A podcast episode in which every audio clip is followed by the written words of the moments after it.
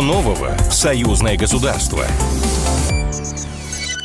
Здравствуйте, в эфире программа «Что нового? Союзное государство». Меня зовут Михаил Антонов, и традиционно в завершении недели мы обсуждаем в прямом эфире с нашими экспертами важные события, которые прошли за минувшие семь дней, все это события так или иначе связаны с союзным государством. Для начала новости одной строкой. Союзное государство окажет гуманитарную поддержку учащимся Донбасса.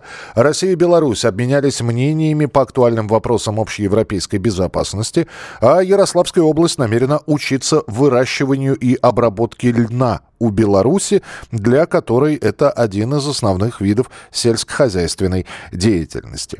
Но главная тема, наверное, самая главная тема на этой неделе, это в Кремле э, прошло заседание Высшего Госсовета Союзного государства, в котором принимали участие президенты России и Беларуси Владимир Путин и Александр Лукашенко. Но и главный интерес встречи вызвала в свете новостей о размещении в Беларуси ядерного оружия России – а Владимир Путин заявил о подготовке концепции безопасности союзного государства. И этот документ должен формулировать основные задачи взаимодействия России и Беларуси на фоне растущей напряженности на внешних границах. С нами на прямой связи политолог, главный редактор портала rubaltic.ru Александр э, Носович. Александр Александрович, приветствую вас. Здравствуйте. Здравствуйте. А когда мы говорим про документ, и вообще сейчас времена такие, что какие-то документы вырабатывать, подписывать, согласовывать, э, это такая история, что с каждым месяцем этот документ или его пункты могут меняться. Как вы думаете, это за, заложено вот в документе концепции безопасности, о которой говорили президенты? В основном я с вами согласен. Главное не документ, главное его практическое исполнение. За четверть века существования союзного государства у нас было подписано несметное количество э, всяких э, бумаг межгосударственных соглашений, э, дорожная карта союзных программ и так далее. Выполнялись они на практике только когда была политическая воля. А что касается конкретно вот этой концепции безопасности, то я думаю, что эта политическая воля будет, потому что, учитывая масштабы а, военного кризиса на Украине, учитывая масштабы милитаризации Польши, а, расширения НАТО на Балтийский регион и милитаризации а, Литвы и Латвии, то есть милитаризацию трех из четырех границ э, Беларуси, а вопросы безопасности для наших стран сейчас являются основными. Когда мы говорим про безопасность, это еще... Вот опять же, если мы говорим про э, высший госсовет, все-таки это внутренняя история, я имею в виду, это история внутри союзного государства, или это все-таки еще и посыл, э, как их совсем недавно президент России называл, зарубежным коллегам. Сейчас мы будем так говорить, э, зарубежным соседям. Безусловно, это посылы. Я размещение в Беларуси тактического ядерного оружия рассматриваю именно как посыл, потому что это даже не посыл, это ответ. А, и реакция на все эти военно-политические авантюры, которые происходили в Восточной, затевались в Восточной Европе в последний год. Это и решение Великобритании поставлять в Украине боеприпасы с объединенным ураном, это и телодвижение Киева и Кишинева по пересмотру статуса КВО в Приднестровье, силовому урегулированию Приднестровского конфликта, это и а, где-то раз портал оживляющиеся планы Польши ввести войска на Западную Украину, принять э, Э, непосредственно вовлечься в украинский военный конфликт. Это и э, военная активность НАТО э, в Балтийском море, Э, все более увеличивающийся под видом э, военных учений. Э, то есть ядерное оружие Беларуси в такой ситуации призвано всех как-то охолонуть, mm. чтобы они успокоились и понимали, с кем они имеют дело. Ну, тогда финальный вопрос. Александр, а вам не кажется, что э, до последнего момента говорили, что вот э, западные страны и США в том числе, как там говорили, тыкали палкой чуть ли не в глаз русскому медведю и не надеялись, что медведь начнет отвечать. Медведь начал отвечать. А вот когда мы говорим про тактическое оружие, здесь немножечко риторика появилась, что теперь Беларусь и Россия тычут палкой в опоссума, в американского, в, я не знаю, в кого там, в, в британского, какой у них зверь. Ну, в общем, пытаемся мы тактическим оружием уже разозлить Запад. Так ли это? Американский опоссум находится за океаном и очень вольготно себя чувствует, так же, как и британский лев. Ну, назовем его кошка. Пусть будет лев, да. да. Что-то из семейства кошачьих. незаслуженный комплимент.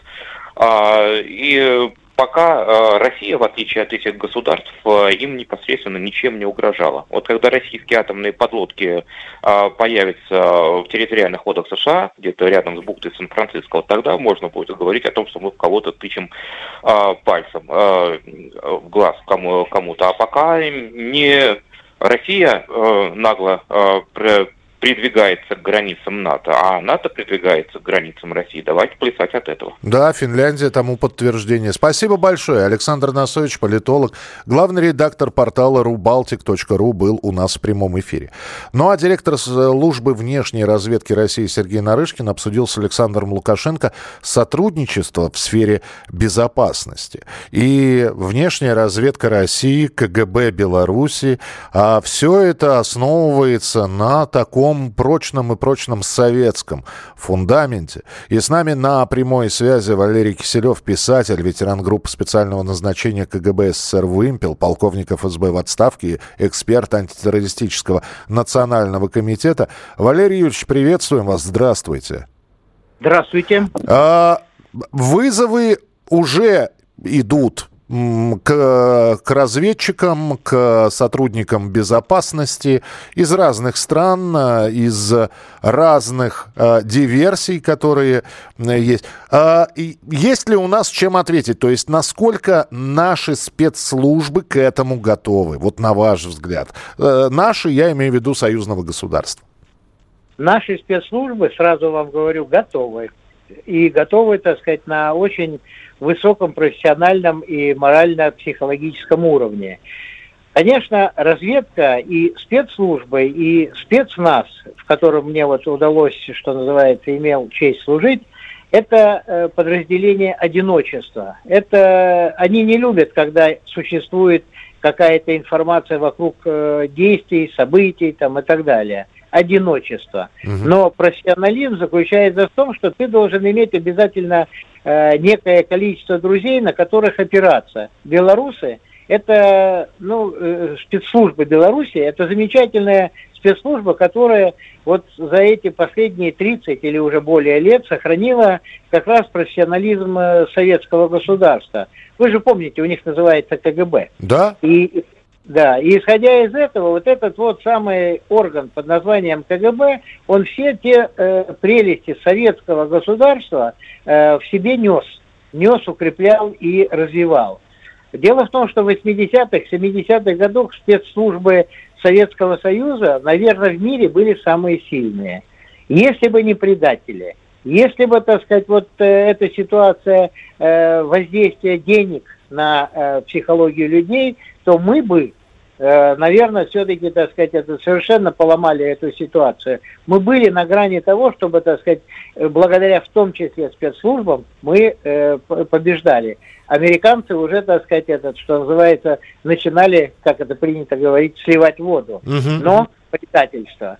Так вот, сегодняшнее вот это вот взаимодействие с нашими братскими спецслужбами, мы имеем, конечно, взаимоотношения и с Казахстаном, и э, с Киргизией, наверное, и с Таджикистаном, и с Узбекистаном, но там это все-таки, так сказать, немножко, ну, по... Э, попроще, что ли. Mm-hmm. То есть есть э, обмен информацией, есть какие-то, так сказать, совместные мероприятия, но вместе с этим такого доверия, как э, Белоруссия и Россия, наверное, все-таки даже раньше не существовало ну как, не существовало, так сказать, за эти 30 лет. Мы В- сейчас... Валерий Юрьевич, простите, пожалуйста, очень коротенький вопрос, у нас буквально полторы минутки в эфире.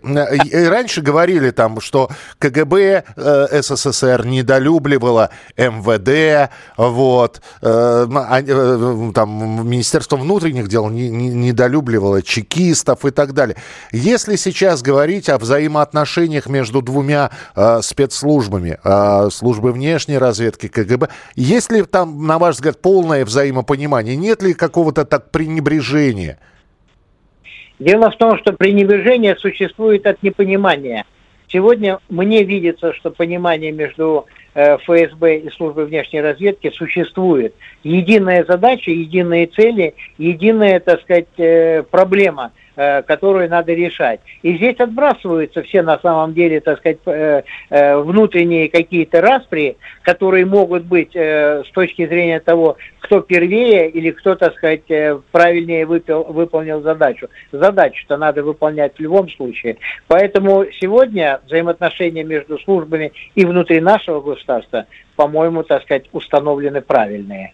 Спасибо большое за комментарий. Валерий Киселев, писатель, ветеран группы специального назначения КГБ СССР «Вымпел», полковник ФСБ в отставке, эксперт антитеррористического национального комитета, был у нас в эфире. И я напомню, что сказал президент Беларуси Александр Лукашенко. Он отметил, что спецслужбы порой не могут за всем угнаться с учетом стремительного развития различных технических средств. В этой связи порой могут возникать определенные вопросы, но при этом белорусский президент поблагодарил российскую сторону за оказываемую помощь в переоснащении и в оснащении белорусской службы. Это немаловажная роль, что россияне очень серьезны, и вы прежде всего помогаете нам в технической разведке, сказал Лукашенко. Что тут скрывать? Сегодня без техники вряд ли можно получить хорошую, достоверную, добротную информацию, сказал белорусский президент. Вот такие вот события происходили на минувшей неделе, а мы с вами встретимся ровно через 7 дней в программе «Что нового? Союзное государство». Что нового? Союзное государство. Программа произведена по заказу телерадиовещательной организации Союзного государства.